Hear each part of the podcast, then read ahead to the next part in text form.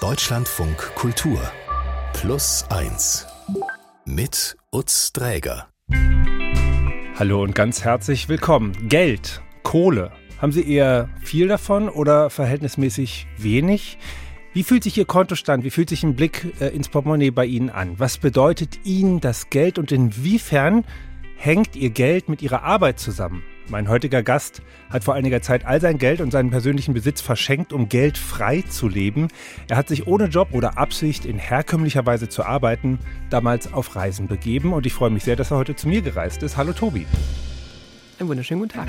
Tobi Roswock, freier Dozent, Autor und Aktivist, ist bei mir im Studio. Und vielleicht ging es Ihnen wie mir, als ich bei einer Recherche erstmals äh, davon gehört habe, was hat der gemacht? Der hat all sein Geld, all seinen Besitz verschenkt. Da bleibt man ja irgendwie hängen.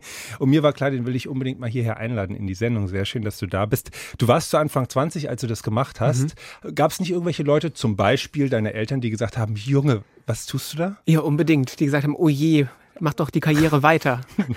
Die Karriere weiter, das ist nämlich noch so ein anderer Aspekt gewesen. Du hast, wie du sagst, damals erfolgreich auch das Studium abgebrochen. Ähm, hat dich bei diesem Experiment, wo du tatsächlich gesagt hast, also zweieinhalb Jahre verzichte ich auf Geld und das hast du auch durchgezogen, irgendwas total überrascht?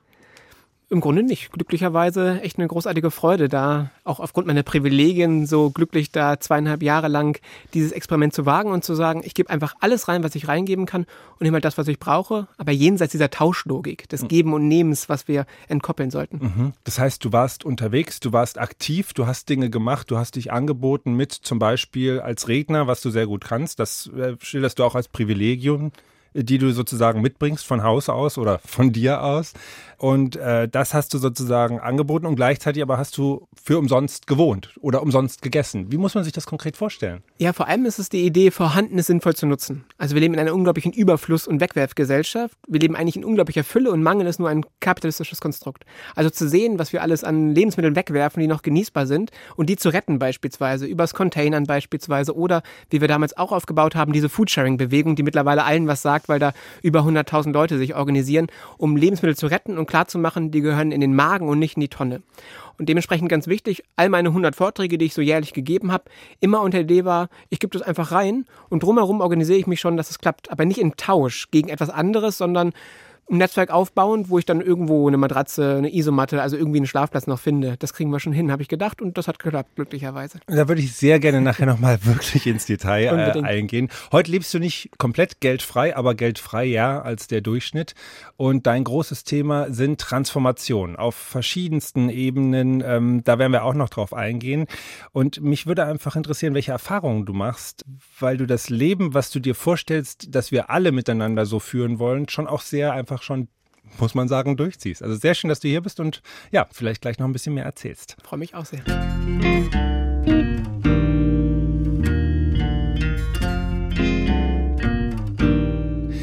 Tobi, dieses Geldfrei-Experiment, wie kam es denn überhaupt dazu? Was hat dich motiviert?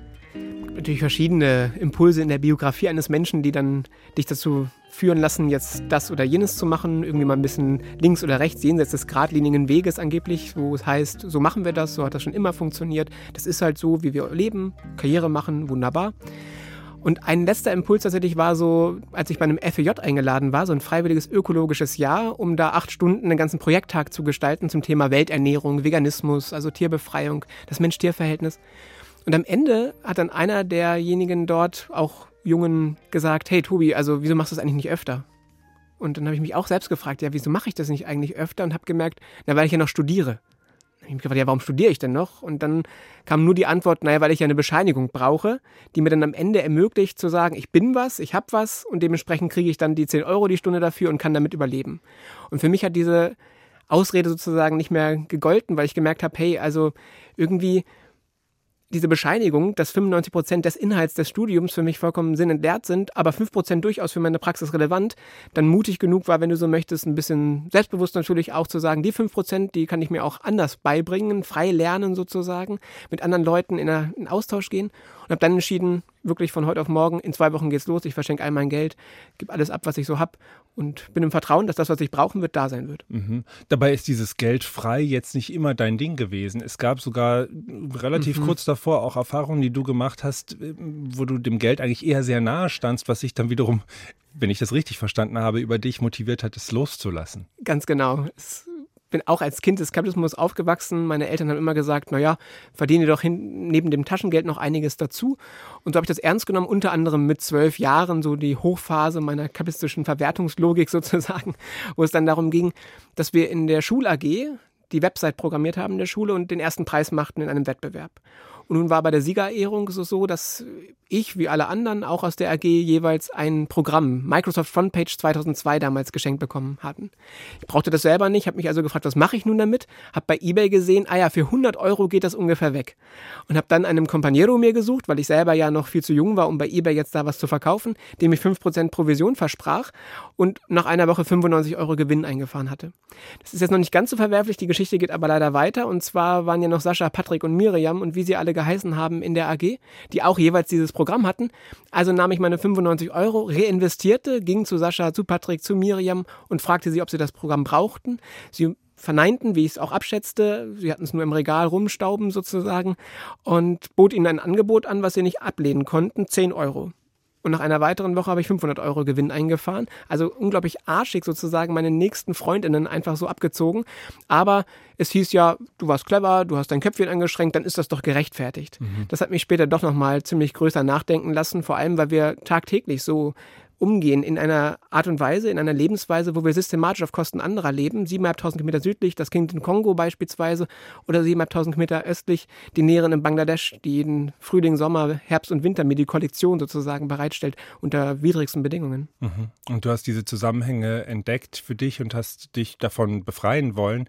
Aber da ging es jetzt am Anfang sehr schnell. Da hast du gesagt, was alles äh, zur Verfügung steht und man kann ja und so weiter. Aber das mal ganz runtergebrochen. Ja. Also du bist äh, damals losgezogen, hast gesagt, ich gehe jetzt auf Reisen, ich gehe jetzt in die Welt hinaus mhm. und äh, hat dann um 15 Uhr Hunger. Ja. Ja, und dann? Und dann habe ich geschaut, wo ist der nächste Container? Also tatsächlich bei den Supermärkten geschaut, wo es eventuell noch was übrig ist, was sie da wegschmeißen, obwohl es noch genießbar ist. Ganz so, aber ungeplant war das nicht, dass ich gemerkt habe, oh, 5 vor 3, eigentlich habe ich um 15 Uhr Essenszeit und mhm. dementsprechend, oh je, jetzt muss ich schnell noch was besorgen, sondern es war natürlich durchaus organisiert das ganze Leben. Also nicht so wie, wenn du Geld in den Händen hast, im Grunde alles dir verfügbar ist, weil du einfach sagen kannst, ich gebe dir jetzt die 5 Euro und damit kriege ich jetzt irgendwie den veganen Hamburger oder so etwas, sondern die Idee zu gucken, okay, wie kann ich mich da auch anders organisieren und beispielsweise wir auch Foodsharing aufgebaut haben, also diese Idee, wo wir in Kooperation mit diesen Lebensmittelgeschäften dann es dafür sorgte, großartigerweise, dass die diese 45 Kilogramm, die nämlich im Schnitt pro Tag pro Lebensmittelladen alleine in Deutschland weggeworfen würden, also 45 Kilogramm, die ich alleine gar nicht essen kann und dann in den Verteiler weitergebe, also an Menschen, äh, die einfach öffentlich zugänglich dann den Verteiler nutzen können. Mhm. Aber du hast ja auch äh, irgendwo geschlafen, du warst mhm. ja auch unterwegs, also du warst ja tatsächlich viel auf Reisen. Wie ist das insgesamt für dich gewesen? Da hast du ja sicherlich auch immer wieder Leute gefragt, ob sie was für dich tun können. War das schwieriger zu fragen oder war es schwieriger, das Ganze dann auch anzunehmen? Also ich glaube, ein ganz wichtiges Learning, wenn du so möchtest, war tatsächlich dieses einfach mal annehmen lernen, ohne gleich diese Erwartung, ich muss jetzt was zurückgeben. Beispielsweise beim Trampen, also von A nach B zu kommen. Du hast zu Recht gesagt, ich war viel unterwegs, 100 Vorträge, nebenbei noch Aktionen, Projekte, Events mitorganisiert. Und dann bin ich eben über den Daumen an meiner Hand trampend unterwegs gewesen mit den 49 Millionen Autos auf deutschen Straßen, die, wenn sie sich bewegen, nur eine Stunde am Tag 1,2 Menschen drin sitzen, also noch genug Platz war. Und da schon interessant war, dass diese Tauschlogik, die wir so verinnerlicht haben, ah, jetzt werde ich hier umsonst mitgenommen, jetzt darf ich hier den Weg teilen, da muss ich wenigstens mit meiner Aufmerksamkeit da sein und mit der Person reden, schon eben reflektieren durfte zu merken, ah, das möchte ich nicht aus der Motivation machen, bin aber eh eine gesprächige Person, die Lust hat, mit den Leuten in, in Kontakt zu kommen und unter anderem ein Porsche Cayenne-Fahrer bis heute mir ziemlich viel Mut macht, weil er nach zwei Stunden, nachdem wir intensiv miteinander redeten, meinte, ja, Tobi, eigentlich, was du da erzählst, was du da berichtest, wie du lebst, das habe ich auch in Kindheitstagen und Kindheitsträumen so gewollt, aber irgendwas hat mich davon abgebracht. Mhm. Und du hattest in dieser ganzen Zeit keinen Notgroschen im Schuh? Gar nichts tatsächlich. Also ich habe damals wirklich gesagt, ich verschenke all mein Geld, habe auch das Konto gekündigt, was ich damals noch hatte, habe bis heute auch kein Konto, jetzt teilen wir es uns sozusagen. Aber ganz wichtig, in den zweieinhalb Jahren kein Zugang zu Geld. Mhm. Und gerade Menschen, die wenig oder eben kein Geld mhm. haben, die wissen, wie außerordentlich schmerzhaft sich das anfühlen kann. Auch weil Teilhabe einfach schwierig äh, wird und weil man sich Sorgen machen muss. Ähm, nun hast du gewisse Privilegien bei dir angesprochen und vielleicht auch einfach das Selbstbewusstsein zu sagen, das ist hier ein Experiment. Mhm. Aber wie hat sich denn dieser Schritt geldfrei leben eigentlich für dich dann letztendlich angefühlt? Es war unglaublich schön, ehrlich gesagt. Also wirklich auch befreiend, deswegen geldfrei, wenn ich das aus einer bewussten Entscheidung heraus mache. Das ist ganz entscheidend an der Stelle. Also nicht, weil ich gezwungen dazu werde, im ökonomischen Druck kein Geld zu haben, ist das keine spaßige Veranstaltung und irgendwie lustig für die Leute, die prekär irgendwie leben, die ökonomisch unter Druck gesetzt werden und dann nicht wissen, wie sie am nächsten Morgen irgendwie ihre Miete bezahlen sollen oder, oder, oder. Das ist natürlich ganz wichtig, dass da echt unglaubliche Privilegien dahinter stecken. Wohl wissend aber, die zu nutzen und klar zu machen, ich will eben nicht auf der anderen Seite die Privilegien nutzen, um weiter Karriere zu machen und weiter weiter, das schneller, höher, besser angeblich sozusagen zu reproduzieren. Konkret erinnere ich mich noch, wie ich in Hannover damals in der WG eben die Tür zugezogen habe und merkte so, okay, es kann auch sein, dass in zwei Wochen wieder alles anders ist, weil wer weiß, ob das klappt. Aber aus den zwei Wochen wurden vier Wochen, Monate, im Grunde zweieinhalb Jahre. Das ist dann so, so ein Prozess gewesen. Mhm. Der war nicht vorher determiniert, so nach dem Motto, ich mache jetzt zweieinhalb Jahre heute aus der Tür gehend und dann komme ich nach zweieinhalb Jahren wieder genau an diese Tür. Und einfach dieses Vertrauen, das wird schon klappen. Mhm. Und zweieinhalb Jahre, bis die Familienkrankenversicherung ja, gesagt genau. hat, jetzt bist du 25, jetzt müssen wir irgendwie hier mit Kohle was organisieren, weil sonst rutscht du da einfach raus. Ganz genau, das war auch das Privileg, dass ich krankenversichert war, durch die Familienkasse sozusagen, in meinem Familienverbund noch. Und mit 25 Jahren klar ist, da darfst du dich jetzt freiwillig selbst versichern. Das habe ich dann auch gemacht und das war natürlich eine ganz spannende Phase von irgendwie geldfrei unterwegs sein, zweieinhalb Jahre, auf einmal wieder zu gucken, okay, ja, wie kriege ich die ungefähr 200 Euro im Monat äh, zusammen, um alleine den Krankenversicherungsbeitrag zu leisten. Mhm. Und wie machst du das heute? Bist du immer noch weitestgehend geldfrei und hast du Besitz? Ja, die Krankenkasse ist tatsächlich der einzige feste Posten, der abgeht im Monat von einem Konto, das wir uns teilen. Also ich lebe in einer gemeinsamen Ökonomie mit mehreren Leuten. Und immer wenn ich eingeladen werde zu den Vorträgen, das war auch eine spannende Umstellungszeit für mich, habe ich immer gesagt, und das sage ich bis heute, Bildung darf keine Ware sein, wenn du aber Geld hast, hau rein. Also wenn es Geld gibt, nehme ich es und wenn nicht, dann eben nicht. Das habe ich in den zweieinhalb Jahren aber kategorisch ausgeschlossen, auch wenn ich mich noch erinnere an der Uni in Bamberg, ein Ökonomieprofessor, der meinte, ja Tobi, jetzt hast du eine halbe Stunde gesprochen, jetzt musst du auch die Gegenleistung 200 Euro bekommen dafür. Und ich meinte so, nein, das möchte ich nicht. Genau das möchte ich in Frage stellen, dieses Prinzip von Leistung und Gegenleistung. Und heute eben sage, das muss frei passieren. Also wenn zufälligerweise ein Top da ist, dann verteile ich den sozusagen um und zahle davon auch unter anderem meine Krankenversicherung. Krankenversicherung. Aber wichtig ist, es ist nicht die Bedingung dafür. Mhm. Und so habe ich schon einige, doch glaube ich, Irritationsmomente, unter anderem bei VW, bei einem großen Konzern, als ich eingeladen wurde, die dann fragten, ja Tobi, was kriegst du? Und ich genau das gesagt habe. Bildung darf keine Ware sein, wenn du aber Geld hast, hau rein. Und die total überfordert waren. Was haben sie reingehauen? Das darfst du wahrscheinlich gar nicht sagen. Doch, darf ich sagen, natürlich. Vor 400 Leuten sprach ich da, äh, des mittleren und gehobenen Managements, und die meinten, ja, für die Stunde passt so 1000 Euro. Und ich meinte, naja, mir egal tatsächlich. hab dann auch die gemeinsame Ökonomie gefragt und die meinte dann, das Geld brauchen wir gerade gar nicht, also geben wir es doch in den Widerstand gegen VW, weil drei Monate bevor ich dann den Vortrag hielt, großartigerweise ganz Wolfsburg lahmgelegt wurde.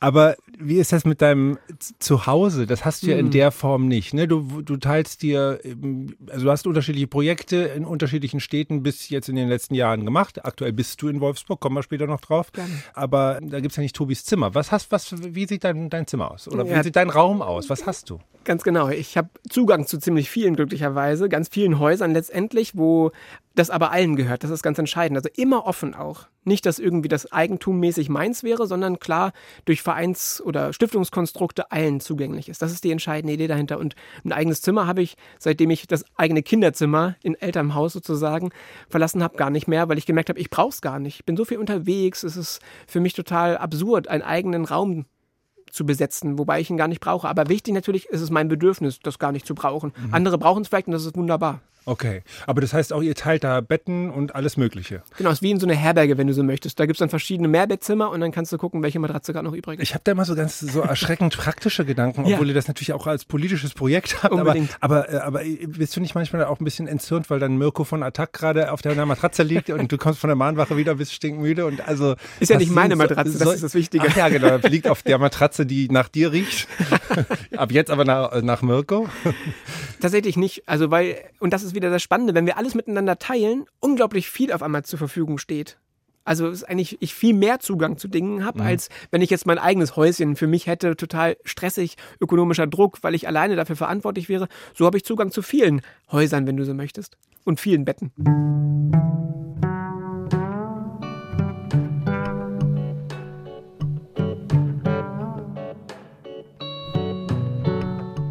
Tobi, zu deinem Hintergrund. Gerne. Vegan bist du geworden, weil dich mal eine Wurst angeblinzelt hat. Ganz genau, mit 17 Jahren. Das mich angrinsende Stück Mortadella Bärchenwurst auf dem Frühstückstisch. Kannst du mir genau vorstellen, das ist mir nämlich auch schon mal passiert. Ganz genau. Und ich habe irgendwann gemerkt, obwohl ich es morgens, mittags, abends gegessen habe, weil es ja normal, natürlich, notwendig ist, für deine Gesundheit wichtig mhm. und so weiter Die und so Bärchenwurst. fort. Die Bärchenwurst. Und dann gemerkt habe, nein, das war mal was Lebendiges. Das hat irgendwie Gefühle, das leidet Schmerz. Also kann ich das nicht mehr tun. Und habe von heute auf morgen gesagt, damit höre ich auf. Mhm. Und glücklicherweise kurz später, nach dem vegetarisch werden, auch vegan und gemerkt, nee, ich möchte ein anderes Mensch-Tier-Verhältnis einfach. Mhm. Und die Sachen, die du dir vornimmst, die du lebst, die du anpackst, das machst du ja nicht for fun oder weil es jetzt bei dir so stehen bleiben soll. Du hast ja schon auch im Blick, dass da irgendwie vielleicht eine andere Gesellschaft entsteht. Dir geht es ja schon konkret um Utopien. Und zwar eine ganze Menge, muss man sagen. Und diese Kraft oder dieser, dieser Anspruch zu sagen, es ist ja auch äh, möglich, dass äh, das hinzubekommen, das hat was damit zu tun, wie du auch in diese mhm. Welt gekommen bist. Und du hattest gar nicht so einen einfachen Start. Mhm ich habe ein Geschenk mit auf die Erde bekommen, wenn du so möchtest. Also einen kiloschweren Tumor am Steißbein damals. Als Baby also ziemlich viel, was da nicht hingehört. Und nach der Entbindung meiner leiblichen Mutter, die gesagt hat, das schaffe ich nicht, das überfordert mich einfach maßlos.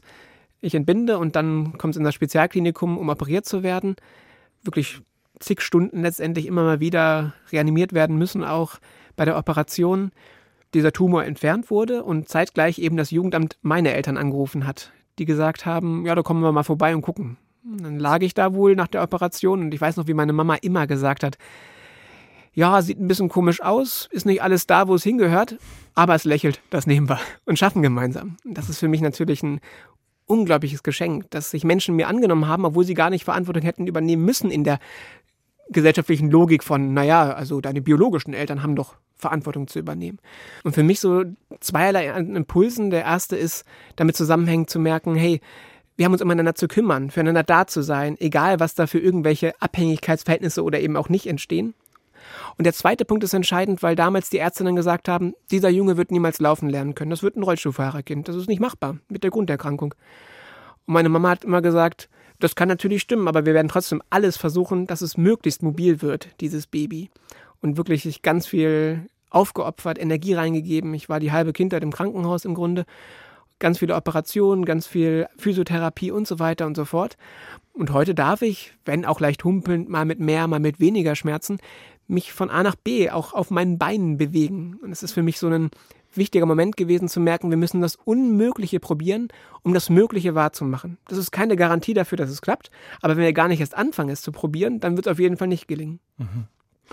Und wie erklärst du dir, dass du diese unglaubliche positive Energie hast? Weil, also es ist ja auch so, dass du, das hast du mal erzählt, in deiner leiblichen Mutter, die dich da zur Adoption freigegeben hat, nicht in irgendeiner Form das jemals wirklich übel genommen hast. Oder zumindest, so wie ich das verstanden habe, einfach so eine Form von Dankbarkeit entwickelt hast, wo andere Menschen, die sozusagen in diesem Zwist, in dieser, bei dem in die Welt kommen, bei dieser mhm. Geschichte vielleicht dann auch manchmal Ambivalenzen spüren würden. Aber du bist mit allem, was du tust, so wahnsinnig positiv. Ja, das ist eine Grunddankbarkeit unbedingt, überhaupt leben zu dürfen. Das war ja auch in Kindheitstagen durch die Geburt schon, durch zwei, drei Reanimationsnotwendigkeiten gar nicht klar. Das ist natürlich rückblickend für mich so energievoll sozusagen, dass ich merke, ja, das Leben kann morgen vorbei sein. Und die leibliche Mutter, ich bin ihr zutiefst dankbar, auch wenn ich keinen Kontakt habe. Also, dass sie sich entscheiden konnte, Verantwortung zu übernehmen, zu merken, das wird mir zu viel, das schaffe ich nicht. Und es ist doch nichts Besseres, als dann zu sagen, ich gebe es ab, bevor ich mich selbst überfordere, damit dem Kind keinen Gefallen tue und drumherum. Von daher ist da unbedingt eine tiefe Dankbarkeit, vor allem Menschen dann gefunden zu haben, die sich mir annehmen und sagen, das wird schwierig, aber wir machen das gemeinsam. Meine Mama immer gesagt hat, Tobi, lächeln und kämpfen. Und das mache ich bis heute. Mhm. Und kann es sein, Tobi, mhm. dass du dabei einen ziemlichen Drive hast? Weil mir kommt es vor, du gehst nicht dieser klassischen Lohnarbeit äh, genau. äh, nach. Aber wenn ich dich so aufschnappe hier und da mal und da am Telefon und dann wie wir einen Termin miteinander finden und so weiter, dann äh, hast du, glaube ich, finde ich, so ein Pensum wie so ein, wie so ein Manager mhm. kurz vor der feindlichen Übernahme. also du bist ganz schön unterwegs, oder? Kann das sein? Ja, es gibt ja einiges zu tun. Und ich bin dankbar, selbstbestimmt jeden Tag etwas tun zu dürfen und so ein inneres Kind, wenn du so möchtest, in meinem Herzen, was mich morgens weckt und sagt, heute 5 Uhr, manchmal auch 6 Uhr, los geht's. Wir schaffen das gemeinsam. Es gibt einiges zu tun, packen wir es an. Mhm. Und etwas, was dabei vorkommt, wenn man sich damit beschäftigt, was du tust, ist der Begriff oder die Begrifflichkeit radikal liebevoller mhm. Aktivismus. Ich glaube, vielleicht drehen wir es mal runter. Ich glaube, ganz viele Leute, die zuhören, denken bei Aktivismus gerade vor allem an Menschen, die irgendwo festkleben, mhm. entweder an Straßen oder vor Kunstwerken. Kann man als radikal liebevoller Aktivist auch irgendwo festkleben? Ja, unbedingt. Und gleichzeitig ist es wichtig, das ist die Idee von diesem radikal liebevollen Aktivismus zu sein, dass wir zum einen einen inneren Wandel brauchen, als auch einen äußeren Wandel. Also ich habe in meinen letzten 15 Jahren politischen Daseins, seit im Grunde der Mortadella Bärchenwurst, die mich angrinste und ich merkte, ich habe mal über den Tellerrand hinauszuschauen, selbst wenn mir auf dem Teller was präsentiert wird und ich diese Ungerechtigkeiten reproduziere, obwohl ich es gar nicht möchte, wird es über den Tellerrand hinaus noch viel anderes geben, was eigentlich schrecklich ist. Wir einfach übernehmen, weil es heißt, es geht nicht anders. Und ich sage doch, wir schaffen es oder versuchen es wenigstens anders zu machen. Und für mich in den letzten 15 Jahren politischen Aktivismus, ich merke, es gibt auf der einen Seite Leute, die nur im äußeren Wandel dagegen im Grunde die Ohnmacht, die Trauer, auch den Schmerz als einziges Gefühl die Wut entgegenstellen und sagen, das muss sich ändern sofort. Und auf der anderen Seite im inneren Wandel Leute, die sagen, naja, ich muss nur mich erstmal ins Reine bringen, im Grunde im Selbstoptimierungswahn, meditieren und damit irgendwie versuchen, die Welt besser zu machen. Beide landen am Ende im Burnout. Und diese beiden Qualitäten zusammenzudenken ist ganz entscheidend und strategisch natürlich auch zu gucken, was ist gerade wie sinnvoll und vor allem kommunizierbar. Das ist immer wichtig, deutlich zu machen, dass eine Aktionsform strategisch natürlich überlegt und dann geguckt wird, wie lassen wir sie dann nach außen kommunizieren. Mhm. Und ganz konkret kann man sagen, du hast dich gerade aufgemacht nach äh, anderen Projekten, die du umgesetzt hattest in der Mitte Deutschlands, bist du jetzt nach Wolfsburg gegangen. Ganz genau. Und da, ich, am besten sagst du, was du da ganz genau tust. Ja, Wolfsburg, die Verkehrswendestadt, wo ich gerade herkomme, einige noch bekannt vielleicht als die Autostadt. Wir aber gerade uns bewusst vor acht Wochen auf den Weg machten, um zu sagen, Jetzt geht's los. Die nächsten zwei Jahre werden wir Volkswagen, also VW, zu einem Verkehrswendebetrieb machen, weil wir brauchen nicht noch mehr Autos. 49 Millionen Autos sind einfach 50 Millionen zu viel. Wir brauchen Straßenbahnen und Busse, das hat das 9-Euro-Ticket gezeigt, unbedingt. Und versuchen da gerade eben einen doch spannenden, ganz klaren, in der Höhle des Löwen ja. sozusagen bespielten Transformationsweg. Also auch wieder ein mutiges Projekt oder eins mit Anspruch, aber wie ganz genau soll da jetzt was gelingen? Unter anderem möchte Volkswagen dort vor Ort nördlich des eh schon weltweit größten Automobilwerks der Welt, also wirklich sich klar machen, vier mal zwei Kilometer, nochmal 130 Hektar versiegeln, um da einen E Luxusauto-Limousine zu bauen. Absurd, sagen wir, weil das nur eine Antriebswende und keine Verkehrswende ist. Und dementsprechend. Also das Auto soll ganz weg, so wie es ist. Unbedingt. Natürlich gibt es noch irgendwie für Feuerwehr und Krankenwagen, ne, geschenkt. Aber der motorisierte Individualverkehr, wie wir ihn heute kennen, dass es eben 49 Millionen Autos gibt, ist einfach deutlich zu viel. Das müssen wir radikal reduzieren. Das geht gar nicht anders. Und jetzt seid ihr da in Wolfsburg und ihr macht Aktionen und ihr zeigt Präsenz und ihr wollt die Leute wachrütteln. Und da kommen dann Leute, die arbeiten vielleicht bei äh, VW und die hängen da mit ihrer Existenz dran, mit ihrer Familie.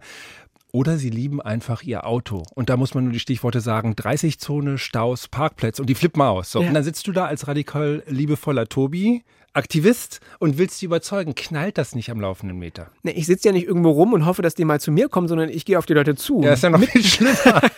mitten zur IG Metall Delegiertenversammlung im Kongresszentrum mitten in Wolfsburg. Ja. Und es ist eine großartige Freude, mit den Leuten da gemeinsam in den Austausch zu kommen. Das ist doch entscheidend, die soziale und ökologische Frage zusammenzudenken und eben klarzumachen, Trinity, so heißt dieses E-Auto, was da gebaut werden soll, schafft keine Arbeitsplätze. Eine Konversion aber der Automobilindustrie hin zu einer Mobilitätsindustrie rettet auch deinen Arbeitsplatz und das ist ganz wichtig, also klar zu machen, dass wir immer wieder dieses utopische Moment auch zeigen und nicht einfach zu sagen, wir sind dagegen. Das ist Quatsch. Es braucht zwischen Widerstand, Austausch und Utopie die Möglichkeit, Menschen abzuholen, mitzunehmen und dabei tatsächlich viele BandarbeiterInnen bei uns mitten auf dem Acker bei der Mahnwache sind und sagen, wir haben auch keinen Bock darauf, dass weiter Flächen versiegelt werden und wir nur ein profitgetriebenes aber nicht wirklich zukunftsfähiges Projekt mit dem Trinity hier weitermachen.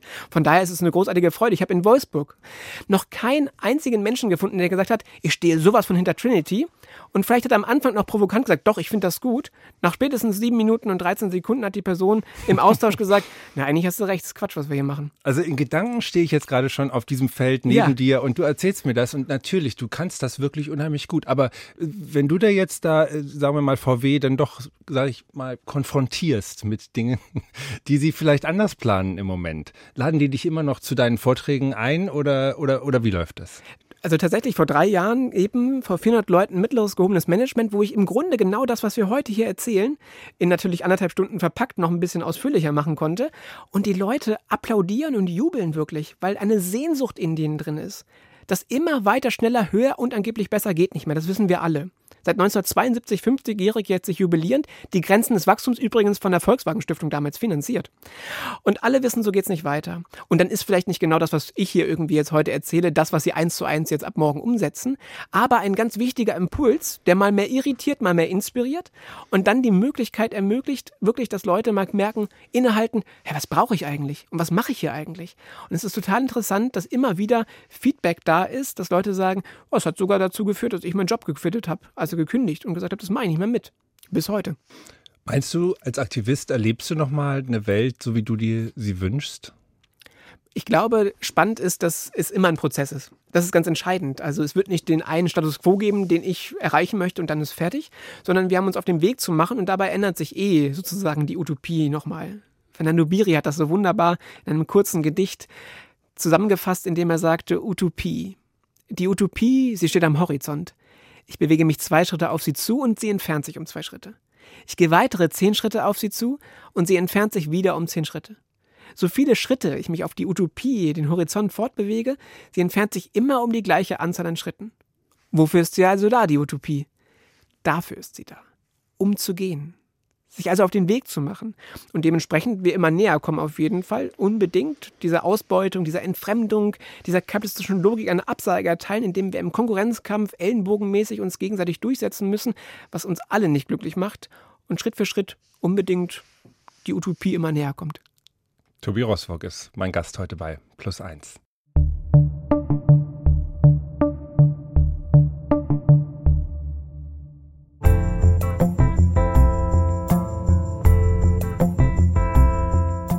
Wir kümmern uns hier ja gerne Woche für Woche um die ganz großen Fragen des Lebens, aber auch vermeintlich kleinere Herausforderungen interessieren uns und dafür haben wir sogar eine eigene Rubrik. Plus eins. Die Antwort. Heute mit meinem Plus eins Lieblingsgast, dem Aktivisten und Autor Tobi Roswok. Und ich begrüße ganz herzlich Professor Dr. Christian Kantler, Persönlichkeitspsychologe und Verhaltensgenetiker, derzeit an der Uni Bremen. Hallo. Hallo. Christian, du beschäftigst dich schon länger in deiner Forschung damit, wie sich unsere Persönlichkeit eigentlich entwickelt, also welche Faktoren da eine Rolle spielen und welche auch im Laufe des Lebens Einfluss auf sie haben können, Veränderungen bewirken. Wie geht nochmal dieser Spruch? Den Spruch, den ich damals von meinem Vater lernen durfte, so nach dem Motto, in deinen jungen, idealen Tagen wird das irgendwann aufhören, lautet ungefähr so, dass er meinte, naja, wer bis 30 keine Marxistin ist, hat kein Herz und wer ab 30 noch Marxistin ist, hat keinen Verstand. So nach dem Motto eben, je älter du wirst, desto weniger wirst du an deinen Idealen festhalten und logischerweise dem unausweichlichen kapitalistischen dich hingeben. Christian, daher die Frage an dich. Ist das richtig? Werden wir im Leben, ich sag mal, weniger revolutionär? Hm. Ja, wie immer muss ich jetzt da mal, wie so üblich, äh, Wissenschaftler antworten, antworten, äh, jein. also es ist nicht so extrem, wie es eben dargestellt wurde, aber es findet sich in der Tat ein leichter Trend im Laufe des Lebens hin zu mehr konservativen Haltungen. Und woran ja, das liegt kann das? Das eine ist der ganz klare persönlichkeitsentwicklungspsychologische Aspekt, dass wir zunächst bis zum 30. Lebensjahr hin oder können auch sagen zum 40. Lebensjahr hin auf der Suche nach unserer Identität sind, nach einer Sturm- und Drangphase in der Pubertät beispielsweise. Äh, das ist ja gerade auch so diese Phase des Ausprobierens und man sucht auch nach der Nische, die zu uns passt und sind dann eben auch offener für bestimmte Erfahrungen. Irgendwann kommen wir aber mal an den Punkt, wir haben ja auch verschiedene ähm, Ziele in unserem Leben, vielleicht die und den Berufsweg einzuschlagen, dann vielleicht auch Partnerin fürs Leben zu finden, dann Familiengründung, vielleicht ein Häuschen, vielleicht noch diverse andere Wünsche, mal so eine große Weltreise oder was auch immer. Und irgendwann haben wir uns aber diese vielen äh, Träume und, und Wünsche auch erfüllt und dann stellt sich so nach und nach so unsere Perspektive um dass wir eben nicht mehr so arg auf der Suche sind, sondern eher so das, was wir geschaffen haben, zu bewahren. Und das geht so einher mit einer eher konservativeren ähm, Haltung. Mhm. Tobi, da glaube ich, kann ich dich ja völlig entlasten. Also, weil diese Sache mit dem Haus, der Weltreise, äh, ich hätte fast gesagt den Porsche, da kann man ja sagen, da läufst du überhaupt keine Gefahr. Glücklicherweise. Gleichzeitig musst du dir ja die Frage stellen, ob du nicht vielleicht doch mit 32 langsam schon Symptome des, na, sagen wir mal, entschleunigter werden spürst. Glücklicherweise spüre ich die noch nicht. Die Frage ist ja auch immer, finde ich, ist das wirklich individuell determiniert sozusagen oder nicht auch gesamtgesellschaftlich irgendwie ja, dieses Sehnsucht, dieses Bedürfnis angeblich suggeriert, du musst das Haus, du musst die Familie und so weiter und so fort gründen und aufbauen. Und spannend fand ich auch jetzt gerade von Christian, danke dir herzlichst für die spannende Perspektive, dass ja klar wird, eigentlich habe ich das dann irgendwann aufgebaut und es kann entweder zu einem Bruch sogar führen, jetzt habe ich das brauche ich das eigentlich gar nicht mehr oder ich bewahre es. Also das ist ja beides, oder? Dass ich nochmal mit 60 vielleicht doch in Anführungsstrichen Marxistin, Anarchistin, Idealistin werde, oder? Habe ich das falsch verstanden? Nee, nee, ist ein, ein, ganz wichtiger Punkt. Das ist eben nicht deterministisch und schon gar nicht auf den Einzelfall bezogen. Ne, das kann für ein einzelnes Individuum ganz anders sein. Mhm. Aber es ist so halt, äh, wenn man viele Leute untersucht, ist es so, dass die Unterschiedlichkeit zwischen progressiven und konservativen geringer wird ja, dass mhm. sozusagen mhm. die äh, Varianz kleiner wird, aber das bedeutet auch, dass die, die sehr ähm, links und sehr progressiv sind, auch nach wie vor im Vergleich zu anderen, dann auch im Alter eher die linkeren und progressiveren sind. Aber dadurch, dass sich eben in Richtung konservative Haltung, die, die eben sehr konservativ sind, werden nicht noch konservativer, aber die, die eben sehr, sehr auf der anderen Seite des Spektrums sind, werden eher etwas konservativer. Und dadurch wird die Unterschiedlichkeit geringer mhm. und dadurch sehen wir im Durchschnitt auch eher diesen Effekt. Ich hoffe, ich konnte es einigermaßen so erklären. Aber das ist, äh, was ich vorhin auch gesagt habe in Bezug auf die Persönlichkeitsentwicklung, das ist auch nur eine Erklärung des Ganzen. Ja, es gibt auch noch viele spannende andere Erklärungen, wie zum Beispiel eben, was heute liberal progressiv ist, ist vielleicht morgen schon konservativ. Mhm. Und da gibt es ja zahlreiche Beispiele. Ja. Also ich hatte im Zuge der Vorbereitung auf heute auch mit meiner Frau geredet, die hat mich wieder auf einen interessanten Punkt gebracht. In den 90er Jahren, da waren vielleicht gerade mal so 10 Prozent äh, Vegetarier unterwegs mhm. und es war extrem schwierig in den verschiedenen Lokalitäten oder man musste im Vorfeld gucken, bieten die überhaupt was Vegetarisches an. Mhm. Wenn man mal heute schaut, da ist es überall so, dass man vegetarische, teilweise auch vegane Angebote hat. Da hat sich sehr viel verändert. Ne? Und das macht eben deutlich, wie das, was zu einem Zeitpunkt äh, progressiv ist, wenige Jahre später schon eher ganz normal äh, sein kann. Mhm. Bis hin zu irgendwann konservativ. Und das so heißt, ist es auch zeitgeistabhängig. Mhm. Ja, also das heißt sozusagen, ich kann bei meinen Haltungen bleiben, aber tatsächlich ändert sich das Label dann durch die gesellschaftliche Relativität, also wie sich da sozusagen die Relation verändert. Richtig. Irgendwann ist Tobi Rossvogt stinkkonservativer Verkehrswende, Hardcore, uralt Typ sozusagen. Dann sage ich vielen Dank an dieser Stelle an den Verhaltensgenetiker und Persönlichkeitspsychologen Professor Dr. Christian Kandler. Grüße nach Bremen. Alles Gute für dich. Ja, danke. Tschüss. Tschüss.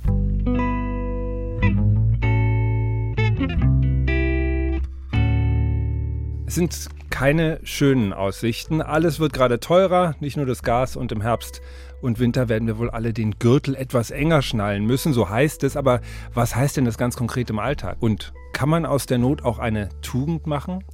Nikolas Hansen, der sammelt Geschichten von Menschen ein, die sich gerade damit beschäftigen, die eine oder andere Sache weniger zu machen. Weniger Weniger müssen. Weniger Zeit. Weniger arbeiten. Weniger kaufen. Ich bin Ruth Kruse, ich wohne auf der Hallig-Nordstrandisch-Moor und habe den elterlichen Hof übernommen und lebe jetzt eben seit 50 Jahren hier auf der Hallig. Der Unterschied zwischen einer Insel und einer Hallig liegt darin, dass eine Hallig regelmäßig vom Meerwasser überflutet wird. Unsere Hallig hat so 40 Mal im Jahr Land unter. Und wir haben das große Glück, dass wir eine kleine Lorenbahn haben, die unsere Hallig mit dem Festland verbindet. Von einem Würfelzucker bis zu Dachpfannen, Ziegel, die wir fürs Haus brauchen. Alles wird über diesen Lorendamm transportiert. Es ist immer, man muss logistisch sich gut überlegen, was man braucht, wann man was braucht. Passt das mit der Ebbe? Passt das mit der Flut? Ist vielleicht auch schlechtes Wetter gemeldet? Das sind Faktoren, die muss ich erstmal abklären, bevor ich losfahre. Man muss gut sortiert sein und einfach auch ein bisschen flexibel. Wenn jetzt morgen die Schwiegermutter Geburtstag hat und es ist Land unter, ja, dann kommt man nicht zur Schwiegermutter. Aber die hat trotzdem Geburtstag. Also das ist alles gar nicht so dramatisch.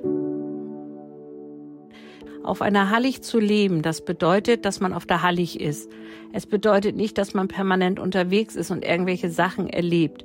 Aber wenn Sie überlegen, wie viel Lebenszeit viele Menschen auf dem Festland verbringen mit Einkaufen, für Sachen, die gar nicht nötig sind, also weniger kann mehr sein. Und ich finde das als großes Glück.